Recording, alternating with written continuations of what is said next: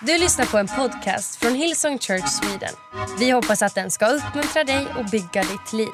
För att få mer information om Hillsong och allt som händer i kyrkan, gå in på hillsong.se. Så, nu ska vi, medan de gör i ordning lite här, nu ska vi få en stund tillsammans med Alf B Svensson. Och för er, en del känner verkligen till honom, men er som inte gör det, Alf är legitimerad psykolog. Han har jobbat som skolpsykolog i massvis med år eh, och har varit gift med sin Kerstin som är här idag i över 50 år. Ni får, ni får liksom, bra, applåd! Applåd till er båda. Vilken uthållighet! Man vet att eh, det finns inga äktenskap som går som på räls. Så, eh, så det, det är fantastiskt. Och han har Jag föreläst- om här lite. Eh, Ja. Det, det Gör du det natur. så pratar jag. Håll jag låda. Eh, Men, eh, så, och han föreläser, skrivit massa böcker otro, och jag har läst några av dem och de är väldigt, väldigt bra. Det jag gillar med, och också du skulle gilla av Alls böcker, är att de är Jag gillar till... Alls böcker. Nej men, du, okej. Så så här. Förminskande. Alf, kan vi nej, prata nej, om nej, det här? nej, nej, nej, nej, nej, precis? nej. Det här är något jättebra. Du, du behöver inte läsa Va? lika mycket, bö, mycket böcker som jag gör. Jag behöver liksom Alltså förkovra sluta mig på gräv andra nu, sätt. fortsätt att prata. Vi får lösa det hemma. Böckerna är korta och till poängen. Är det därför du tänker att jag kan läsa dem för de är korta? Nej, men du gillar när man inte pratar för mycket utan det är till poäng Just det. direkt. Ja, där har du rätt. Ja. Och där kommer jag till poängen. Men så vi ska försöka prata lite om relationer här idag. Och framförallt ska vi prata med Alf om relationer. Ja, det är ju det som är För det här poängen. går ju Vi sådär. ser ju det här går. Ni fattar ju varför jag bjudit in någon. Det är ju glasklart. Ja. Så en stor applåd för Alf. Välkommen fram. Du ska få en mikrofon här också. Varmt välkommen. Här ska du få en mikrofon. Varsågod. Fåtöljen är din. Ja, Det är där svaren finns. psykologförtöljen är din. Och som vi sa, det här är ju ett experiment och det kanske blir en, en eh, live-session här. Ett gift par som sitter med en relationsexpert och Det blir ett långt möte, psykolog. säga. Ja, vi kan ju ta lite privat rådgivning. Ja, kan ni vara kvar en vecka, jag tror det? Ja, jag, jag gillar snabba lösningar. Ja, jag också. Kanske du och jag ska Perfekt. prata istället Ja. bara. Nej, jag Ja, skojar. det här börjar jättebra.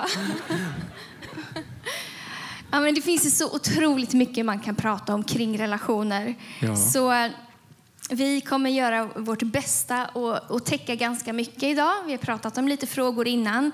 Eh, Och någonting som, eh, som är väldigt härligt. Jag nämnde att ni har varit gifta i över 50 år. Hur många år? Har du koll på det? Du och Kerstin? Ja, är det 54 eller 55 är det snart va?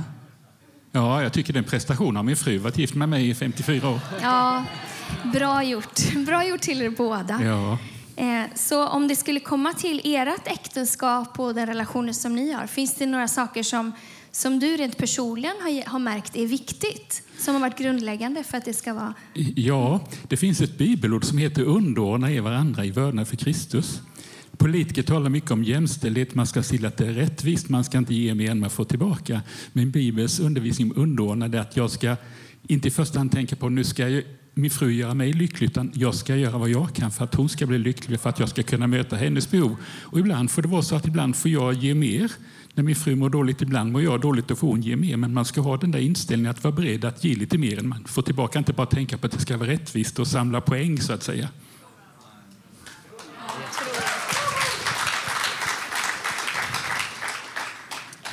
Det, sen finns det många utmaningar. Man får lära sig att hantera konflikter. En del tror att har man hittat den rätte då, då lever man garanterat i ett lyckligt äktenskap. Men skillnaden mellan lyckliga och mindre lyckliga äktenskap det är inte antalet konflikter, det är förmågan att reda ut konflikter. Och det har jag och min fru tränat på i 54 år. Vi är inte fullärda, men vi har blivit betydligt bättre tycker jag. Skulle du säga, Alf, att eh, vi är ju i en kyrka här och eh, skulle du säga att det ibland eh, hos oss kristna att det finns en föreställning att vi borde vara lyckligare, vi borde ha mindre konflikter och att det finns liksom en stigmatisering runt omkring det här? Ja, och min erfarenhet är att kristna par väntar längre innan man söker hjälp.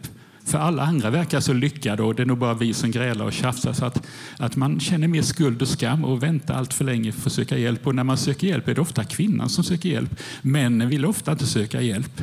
När en man ringer mig då är det nästan först när frun packar väskorna och är beredd att lämna honom. Och då är han ofta beredd att göra allt, men ofta är det för sent. Hon har kanske inga känslor kvar för honom. Så det gäller att söka hjälp i tid även när man är kristna. vad är skillnaden skulle du säga om man... Förlåt, jag vet att vi har frågor här. Men, um, ja, det, är, det är bara jag och Alf som pratar, jag måste bara veta. Ja. vad skulle du säga är skillnaden på om man söker hjälp tidigt? Eh, eller så här, när... Är, hur tidigt kan, ska man söka hjälp? Ja, det är svårt att säga, men när man märker att man ständigt återkommer till samma sak, man, man grälar om samma sak, man kommer inte vidare, då ska man definitivt söka hjälp. Och många som söker hjälp säger, varför kom vi inte tidigare? Det här var ju riktigt bra. Det är naturligt att gå till tandläkaren när man har ont i tänderna och söka doktor när man har ont i magen, men det borde vara lika naturligt att söka hjälp när man har problem i sitt äktenskap, även när man är kristna. Vi kristna talar ofta om hur det borde vara, men sällan om vägen dit. Och det är väl därför en del känner så mycket skuld och skam. Just det. Ja, Ja, otroligt det är bra. bra. Jättebra. Vi har ju inte bara... Eh, vi är ju, det är en hel del här som är... Sorry er som jag har ryggen mot här, men eh, vi är ju en hel del som är gifta. Eh, och, och så har vi folk som är unga och som är singlar och, och vi pratar om relationer brett idag. Eh, definitivt äktenskap, men inte bara äktenskap. Och, eh, men om vi ska hoppa in, jag vet inte Lina om du vill ta den frågan eller om jag ska göra det.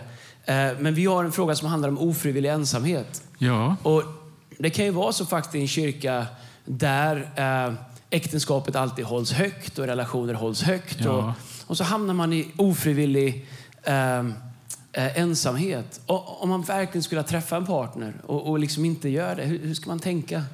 Ja, jag tror inte man till varje pris ska skaffa en partner. Hittar man inte någon som man, man klickar med som det stämmer så, så är det kanske bättre att vara ensam för man kan känna sig mer ensam i ett äktenskap som inte fungerar än, än att vara ensam.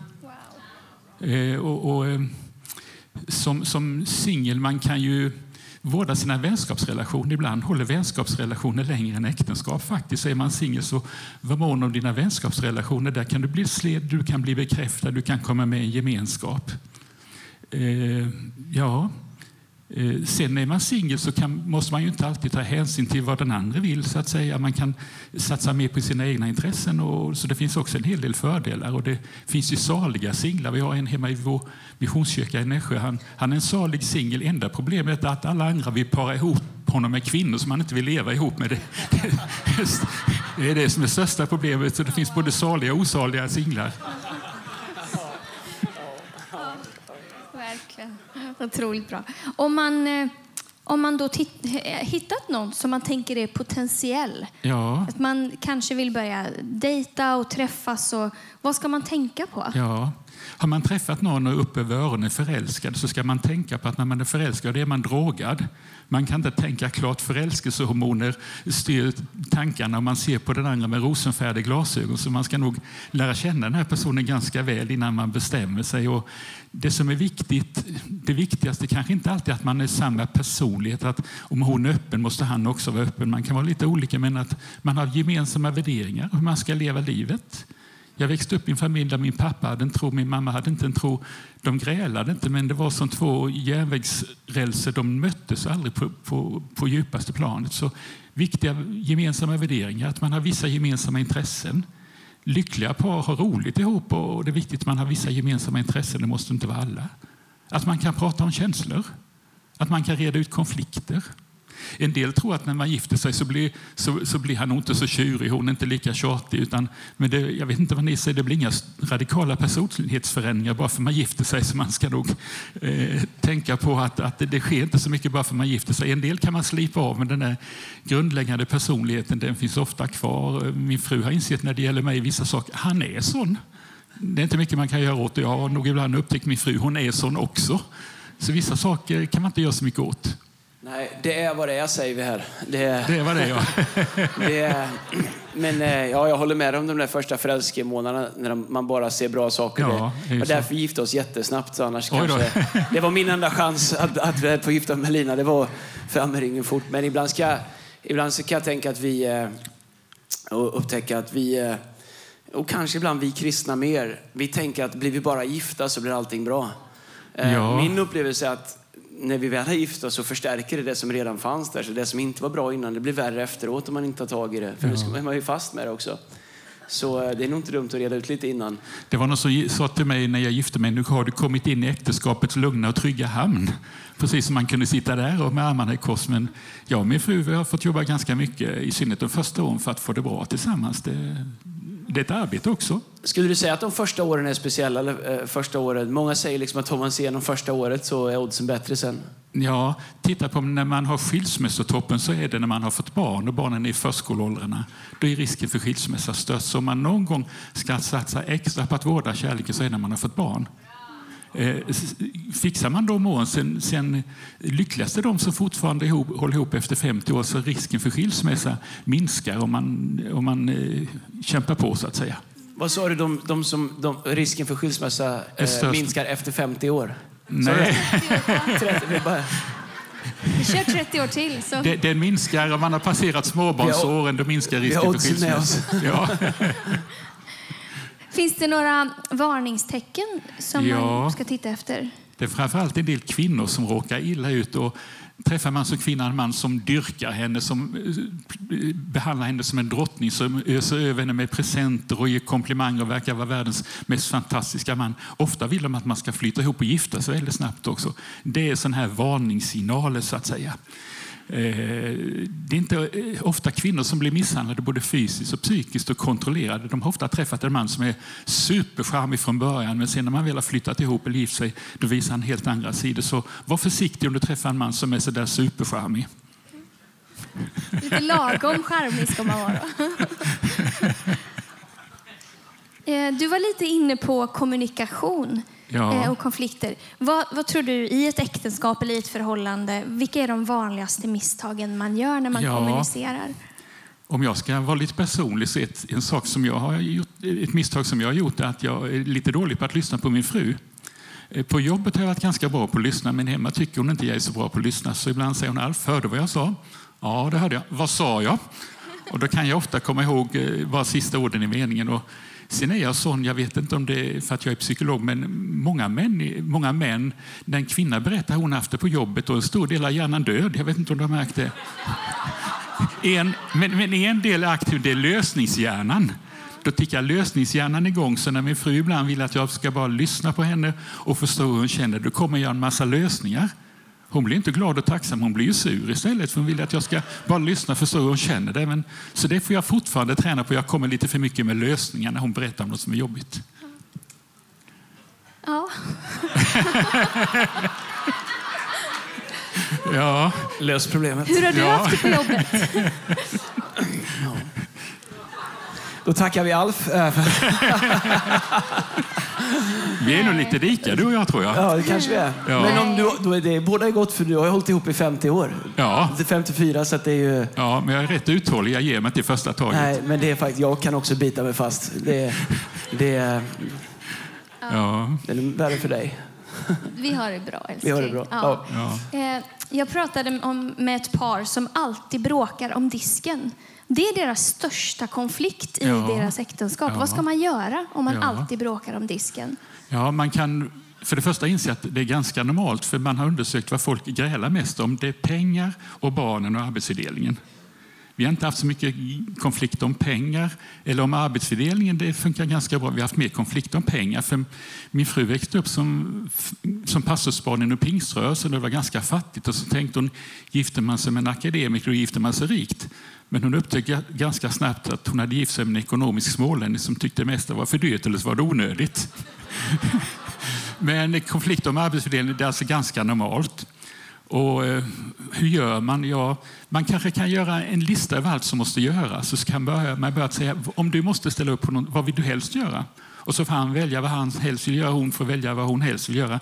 Sen kanske man hittar saker som, som eh, eh, ingen vill göra och då får man komma överens om att eh, ska vi göra det varannan gång eller du gör det och jag gör det. Så att man får nog sätta sig ner, inte bara tjafsa och vara missnöjd utan sätta sig ner och kolla på arbetsfördelningen och göra upp en, kanske ibland skriva upp en lista. Och om det är så att han ska städa en viss vecka, då får han göra det. Så kanske inte hon ska ha synpunkter på hur han städar. Det har min fru också. Hon tvivlar på att jag kan dammsuga sex rum på 20 minuter, men jag tycker det går alldeles utmärkt. Man skulle ju faktiskt också kunna säga, om man vill se det positivt, om disken är det värsta man grälar om, då har man det då ändå ganska bra. Ja, jag tycker det. Jag tycker Eller det. Ja, det finns ju precis. värre saker att bråka om. Betydligen. Um, Mycket. härligt.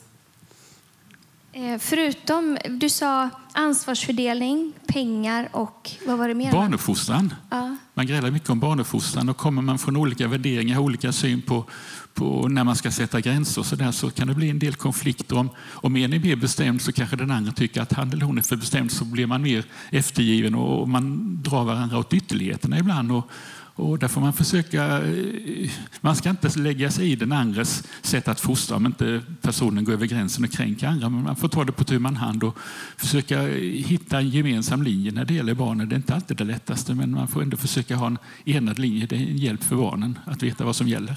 Mm. Ja, du nämnde det här med konflikter. Finns det någon generell strategi som man kan ha när man, för att ha en bra, hälsosam konflikt? Ja, om jag ska säga några saker så, så man ska ta tag i konflikten i tid. Många väntar alldeles för länge, man lägger locket på. Och då, då växer irritationen och kärleken dalar och, och kvinnans sexlust dalar en, ofta ändå mer än mannens om man har olösta konflikter. Det vanligaste misstaget man gör det är väl att man kommer med sådana anklagande du-budskap. Du lyssnar aldrig, du hjälper aldrig till. Och man använder de här tre orden aldrig, alltid och jämt. Så jag kan väl säga till alla ni som lyssnar, om ni grälar någon gång ibland, undvik orden aldrig, alltid och jämt. Måste du alltid? Varför kan du aldrig? Jämt ska du? Det är sådana här personangrepp. Så när man får ett sådant angrepp så tänker man att anfall är bästa försvar. Så ger man igen och säger, ska du säga hur är du då? Och så drar man upp den andras dåliga sidor. En sak som jag och min fru har tränat rätt mycket på, vi kommer med önskemål istället för med klagomål. Klagomål säger man, varför kan du aldrig hjälpa till med disken? Ett önskemål är, jag skulle bli jätteglad om du tar hand om disken. Och, eh, det är en sån där liten enkel princip, kom med önskemål, tala om vad du vill istället för att tala om vad den andra gör för fel.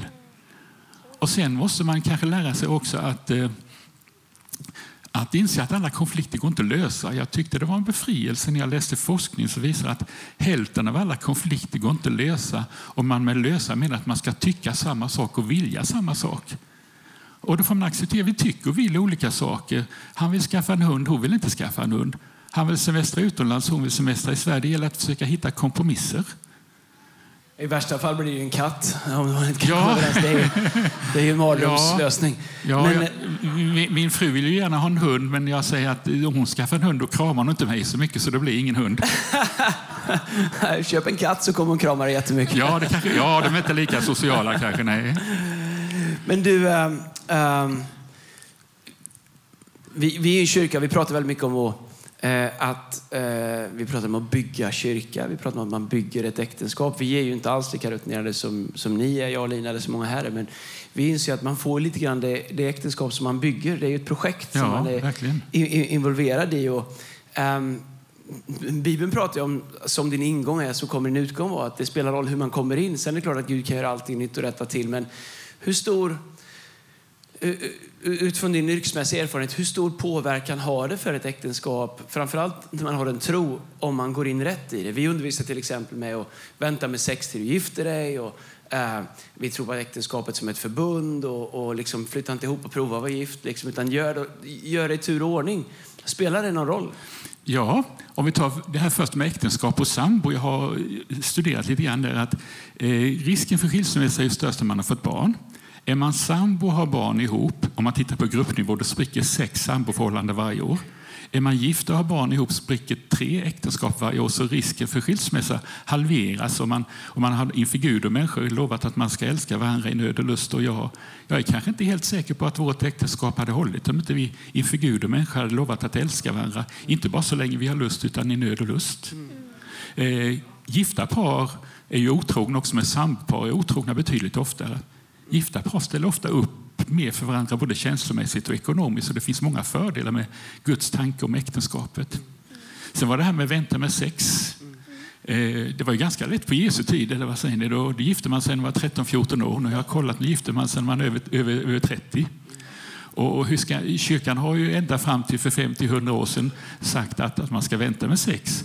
Eh, och jag tog reda på ända fram till 1950 så var alla svenska biskopar överens om att sex är hemma inom äktenskapet. Frågade man om nu så kanske det inte är lika många.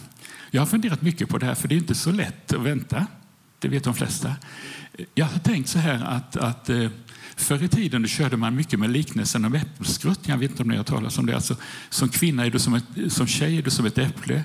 Har du sex med en kille så tar han ett bett. Har du varit ihop med många killar då är du en äppelskrutt och vi vill ha dig då en ganska förskräcklig syn. Jag tror inte Gud ser på kvinnor som har haft sex med många som en äppelskrutt.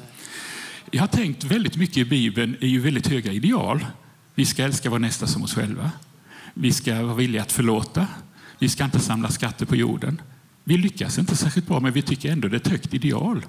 Och Jag tycker också det här med att vänta med sex är ett högt ideal som vi ska sträva efter, så lyckas vi inte alltid. Och när vi inte lyckas så tänker jag på hur Jesus bemötte eh, kvinnan som fariséerna ville stena för hon hade begått äktenskapsbrott. Och då, då vände han sig till de där rättrogna fariséerna och sa den som utan synd kan kasta första sten. Så vände han sig till kvinnan och sa jag dömer dig inte, men, men fortsätt inte att vara otrogen eller vad hon nu hade varit. Och Gud kan använda oss även om vi har gjort snedsteg eller övertramp. Jag tänker på kvinnan vid Sykasbrunnen. Hon hade verkligen legat runt. Hon hade väl fem män och den hon nu hade var inte hennes egen. Och hon gick in i stan och berättade att hon hade funnit Jesus. Och många människor kom till tro för den kvinnans skull. Så jag tror att vi ska ha kvar höga ideal men vara barmhärtiga både mot andra och mot oss själva när vi inte alltid lyckas. För väldigt många, kanske de flesta, misslyckas. Men idealet behöver inte vara dåligt bara för att det är svårt att leva upp till. Så, så tänker jag. Jättebra, jättebra. Otroligt bra. Du sa, du, jag läste eh, en av dina böcker om om man har haft sex med, att det fanns en undersökning att om man har haft sex många gånger så kan det påverka sexlivet i äktenskapet? Ja, det är alltså så att när man har sex med någon då frisätts två hormoner, ett som heter oxytocin och ett som heter vasopressin. Och det här hormonet stärker gemenskapen och tilliten och samhörigheten. Har man sex med väldigt många olika, man kanske, det kanske går för en rent sexuellt, men den där tilliten, och närheten och gemenskapen upplever man inte på samma sätt. Och det är rätt intressant det här att eh, eh, om man, man, hur man njuter av sexlivet är en rent fysisk njutning, så är det också en känslomässig njutning. Och har man sex, en sån här one night stand med någon som man nästa dag har glömt namnet på, så får man inte ut lika mycket som man är kär. Man har jämfört gifta par och sampar. Och på gruppnivå så är det så att gifta par, i synnerhet kvinnor, njuter mer av sexlivet än sambokvinnor, även om det finns undantag.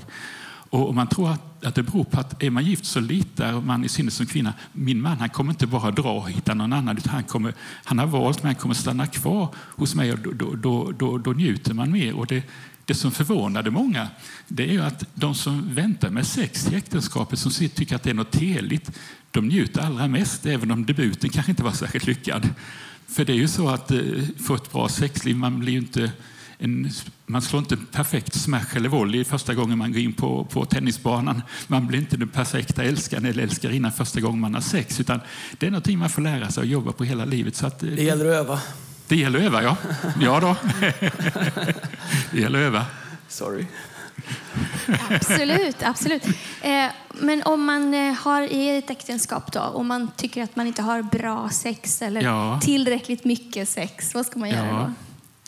Ja, om man frågar folk vad de är missnöjda med, om jag skulle gå ut och fråga folk här i, i Märsta vad de är missnöjda med och frågade hundra män så skulle då de flesta män säga att, att vi har för lite sex. Skulle jag gå ut och fråga hundra kvinnor vad, vad är ni mest missnöjda med så är det inte att de vill ha mer sex utan de vill ha bättre sex. Så kvinnor är ofta lite mer kvalitetsmedvetna. Det ska inte bara vara sex rakt på. Och sen ska det inte bara somna utan det ska vara lite eftervärme också. Och eh, gärna ett bra förspel också. Det var någon som sa, en man som sa till mig, det var väl lite tillspetsat, ska man få en mysig fredagkväll med frun får man börja samla poäng på måndag morgon. Snart är det måndag.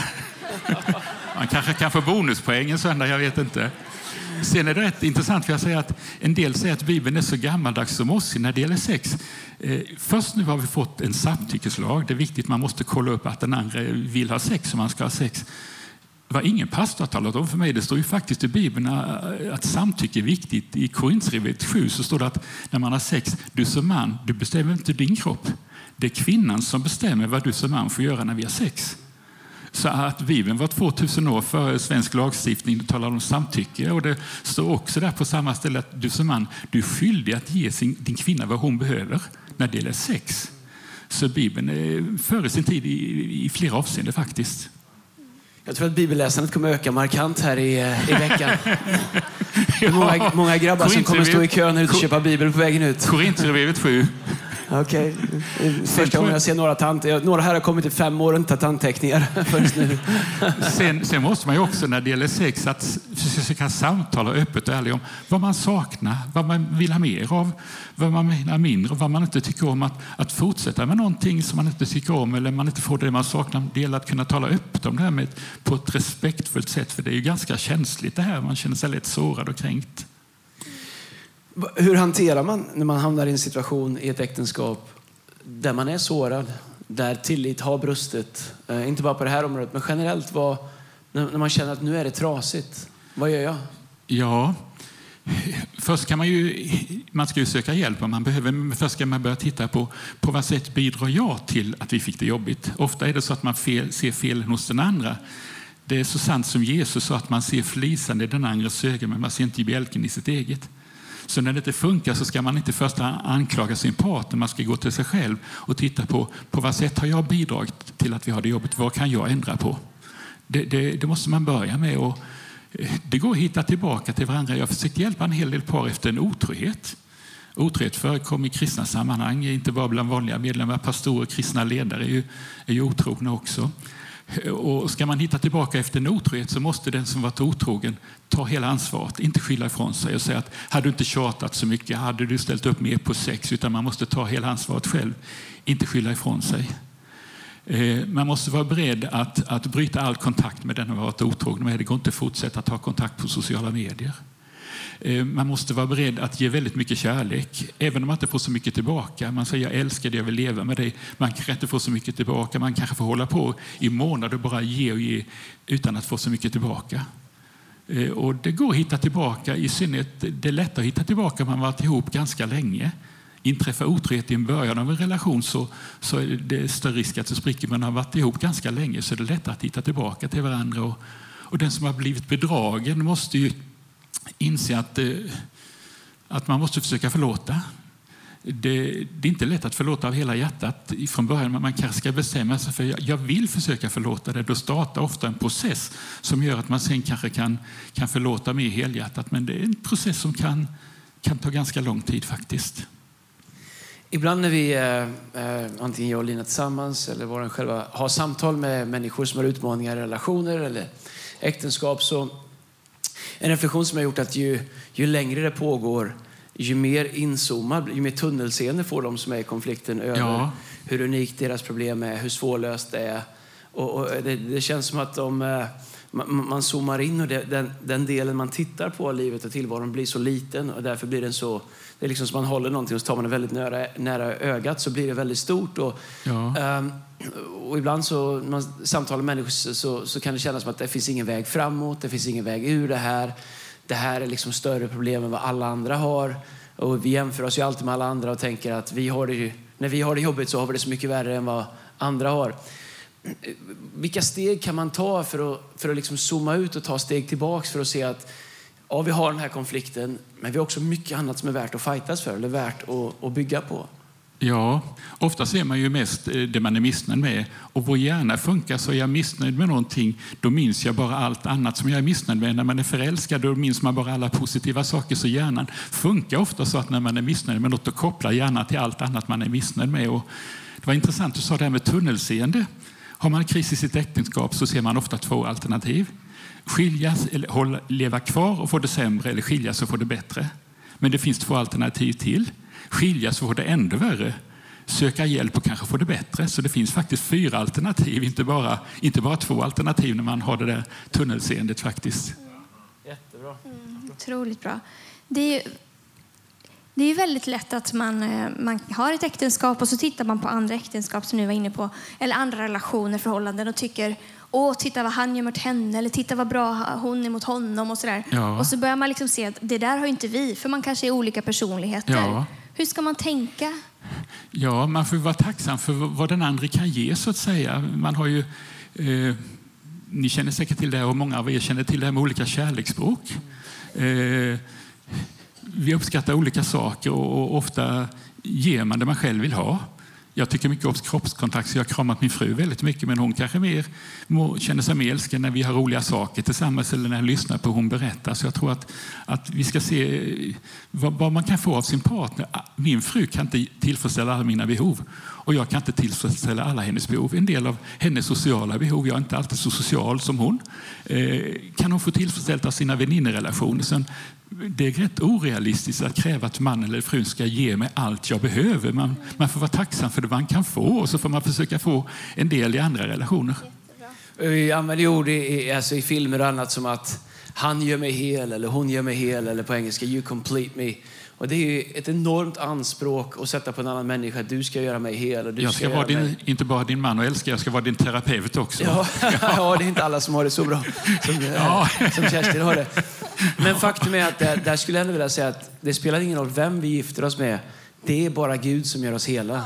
Och ja, äh, så många samtal som man är där man tänker att det är vägen till min lycka här via min partner, att den blir det jag behöver. Men jag skulle verkligen vilja säga att vägen till en bra relation det är att bli så hela eller vara på en resa, medveten resa mot Gud där vi blir hela i Gud. Därför att det är bara då eh, som vi kan bli hela tillsammans. Och Gud är vår frälsare, Gud är vår upprättare, han är, är vår själasörjare, han, han, är allt det här. Mm, David säger under sång och dans kan man säga alla mina källor har jag dig.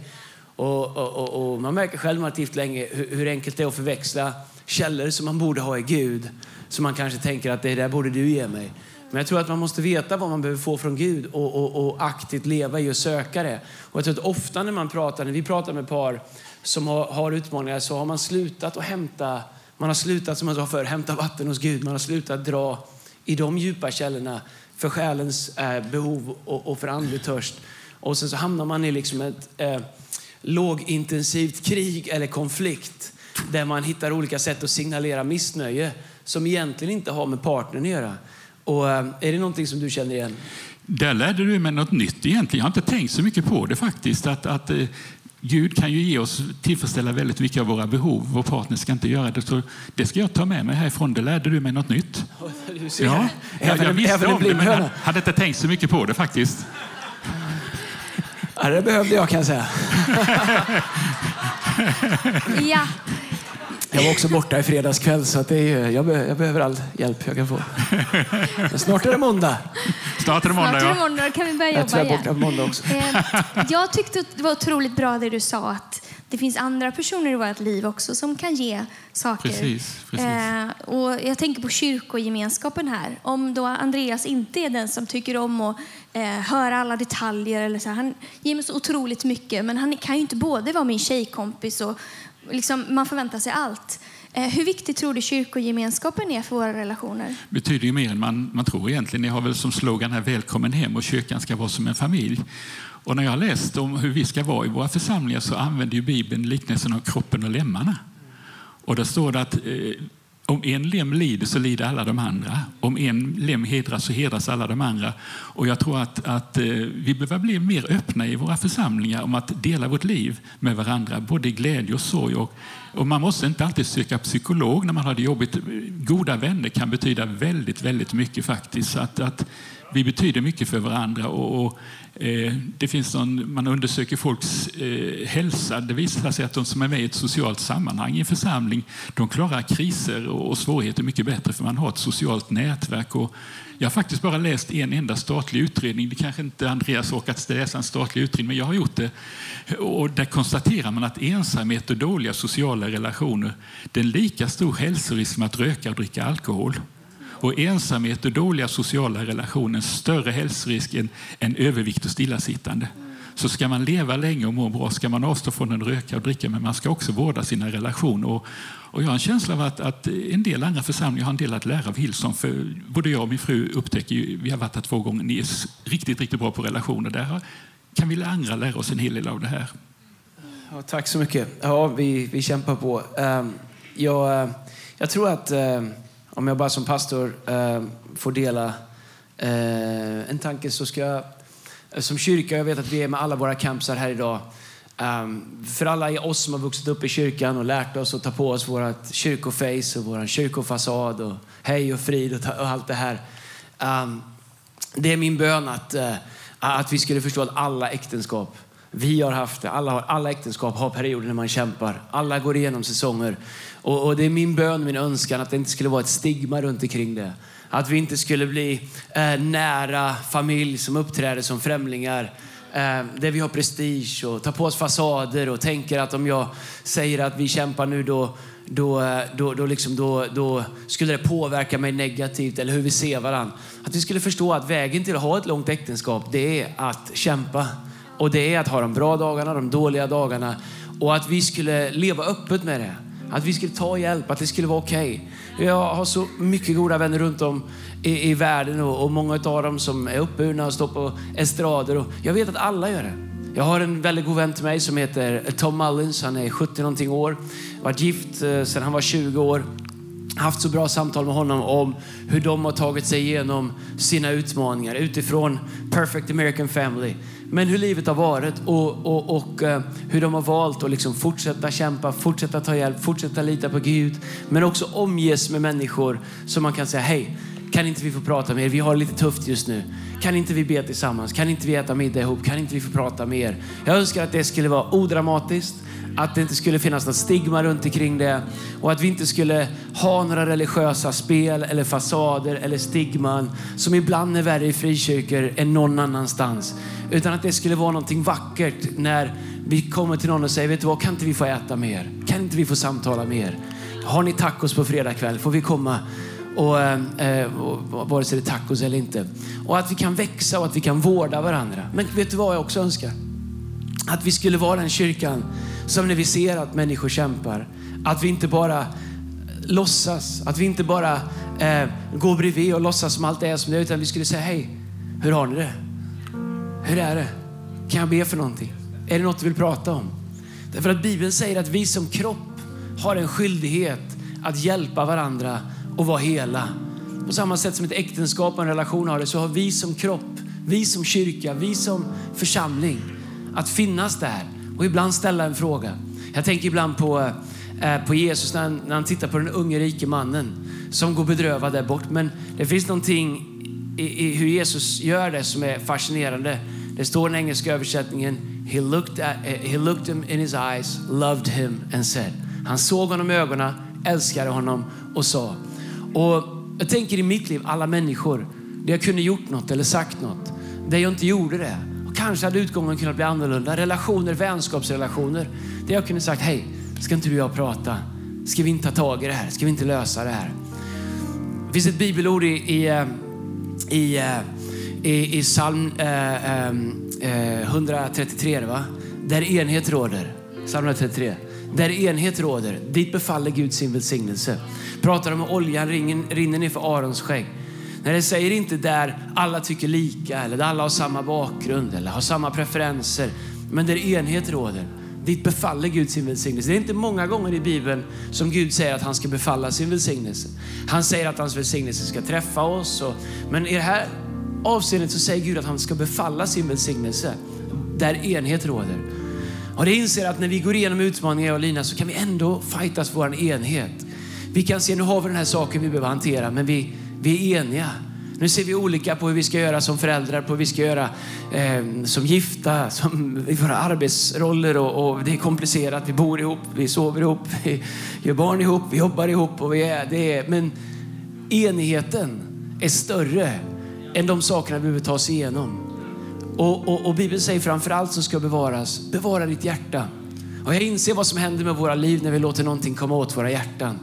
Jag kan vara ledsen över någonting du säger, du kan vara ledsen över någonting jag gör. Jag kan vara ledsen över någonting du inte uppmärksammar eller tvärtom. Men jag kan också aktivt bestämma mig för att bevara mitt hjärta. Jag kan bestämma mig för att låta min kärlek till Lina uppfylla mitt hjärta och bevara den och fightas för den. Jag skulle vilja säga, till, säga någonting också. Um, slutgiltigt, eh, innan vi avslutar med, med Alf här.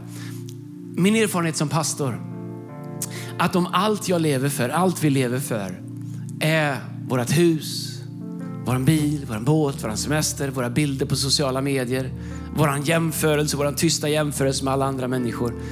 Då har vi egentligen väldigt lite att leva för. Det räcker att båten går sönder och huset brinner och bilen inte startar. Så är ju livet kass. Och det är ju som en countrysång. Eh, eh, utan att skoja bort det här ögonblicket när vi ändå har det här.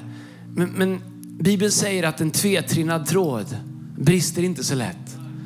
Jag det enda som har fått mitt och Linas äktenskap att hålla, det är att vi har någonting att kalibrera oss mot. Som gör det enkelt för mig att säga, vet du vad, jag behöver hantera min prestige. Jag behöver hantera min stolthet, för vi har ett gemensamt mål. Vi lever för någonting större. Vi behöver varandra för vi har också ett gemensamt uppdrag. Inte bara vi som är pastorer, utan alla har det. Och om du lever för någonting som är större än dig själv, då har båda någonting att kalibrera sig mot som man kan ta sikte på. Så när man åker båt eller man kör mot något som är långt borta och man är osäker på hur vägen går. Men där borta har vi någonting som vi kan sikta mot. Och det kommer hjälpa oss att navigera även när vi kryssar. Och i det så har Gud lovat att han ska vara med oss.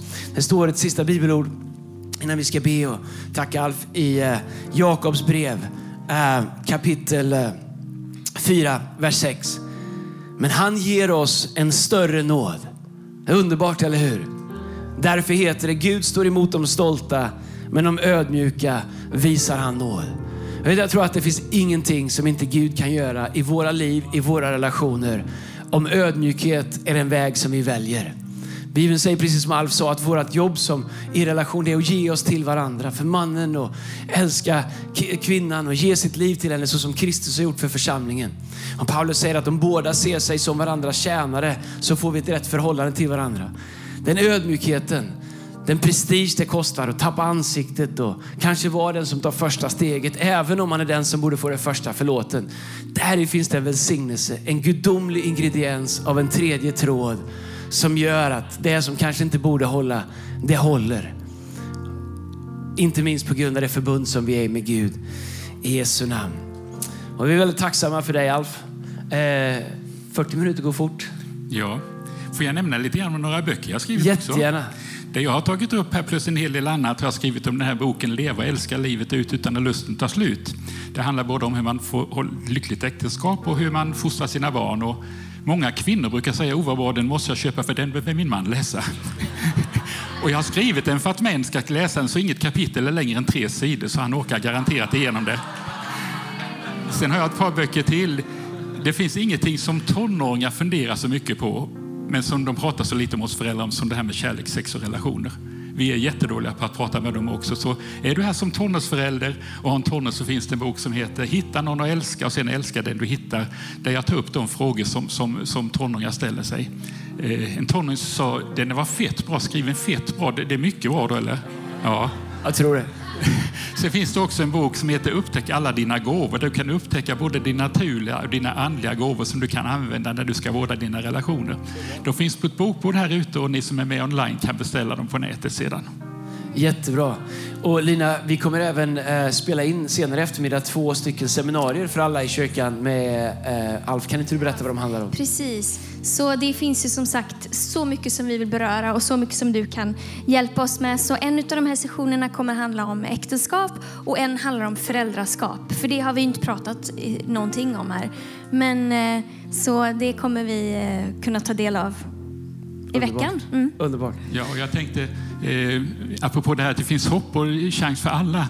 Jag var inte den där idealiska mannen de första åren, är det inte nu heller, men det händer ibland att en kvinna frågar min fru, tillåter du verkligen att Alf ofta ute och reser och föreläser så mycket som man gör? Ja, sa hon, för sen han började åka runt, runt och undervisa om det här så har han faktiskt blivit lite bättre. Så det finns hopp för oss alla, även för psykologer. Underbart. Kom kan vi ge Alf en stor applåd. Tacka honom. Tack så mycket. Eh, för att han kommer idag. Tack så oerhört mycket. Tack så mycket.